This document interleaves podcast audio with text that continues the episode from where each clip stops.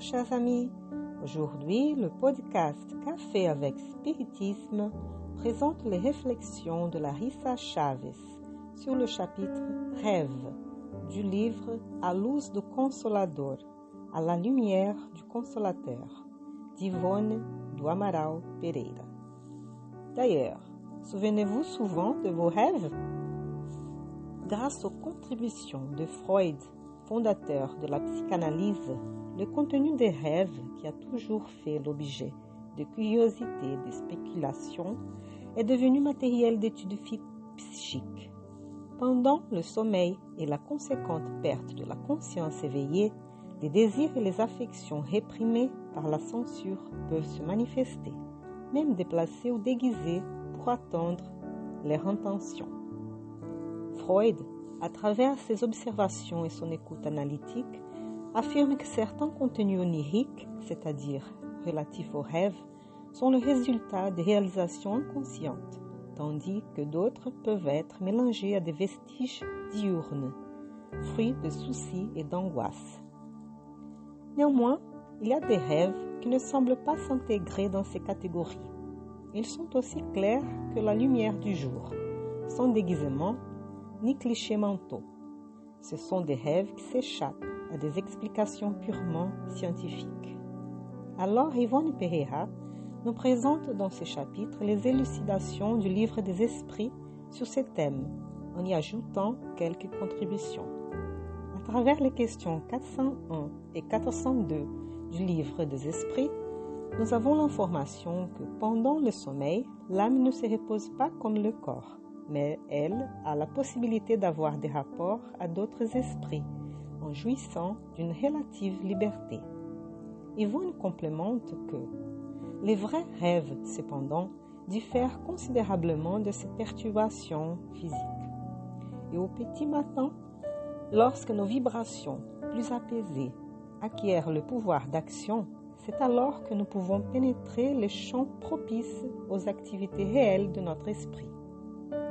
Une fois notre esprit sera temporairement émancipé pendant le sommeil, nous partirons à la recherche d'affections anciennes, momentanément oubliées par la réincarnation, et nous nous réjouirons de ces rencontres. Nous rendrons visite à des amis d'aujourd'hui qui nous manquent. Nous pourrons même nous faire de nouveaux amis à l'étranger, élargissant ainsi le cercle de nos affections spirituelles. Au moment de la désincarnation, nous trouverons de nouveaux amis à nous attendre, aux côtés des anciens, afin que l'amour puisse être établi dans les générations humaines futures, améliorant ainsi l'état de la société terrienne.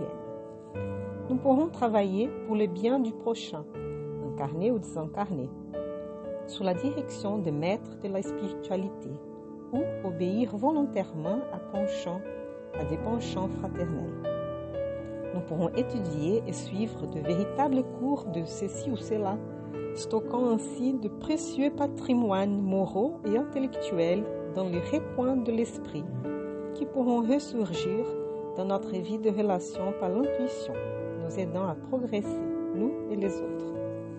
Nous pourrons revoir notre propre passé spirituel en soulevant pendant un moment les voiles de l'oubli pour vivre à nouveau des scènes de nos drames passés, et ainsi de suite.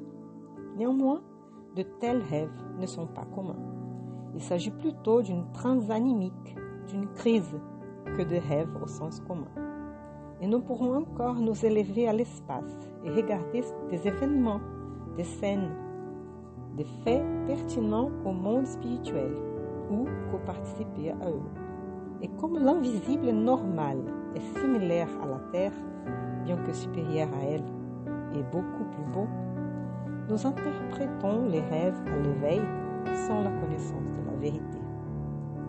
Les médiums, surtout, expérimentent des rêves intelligents, d'une véracité et d'une précision inhabituelles. Ce sont souvent des révélations qu'ils reçoivent d'amis spirituels, des instructions ou des leçons, des avertissements d'événements futurs, des plans pour des performances défiantes, parfois confirmés plus tard par des événements.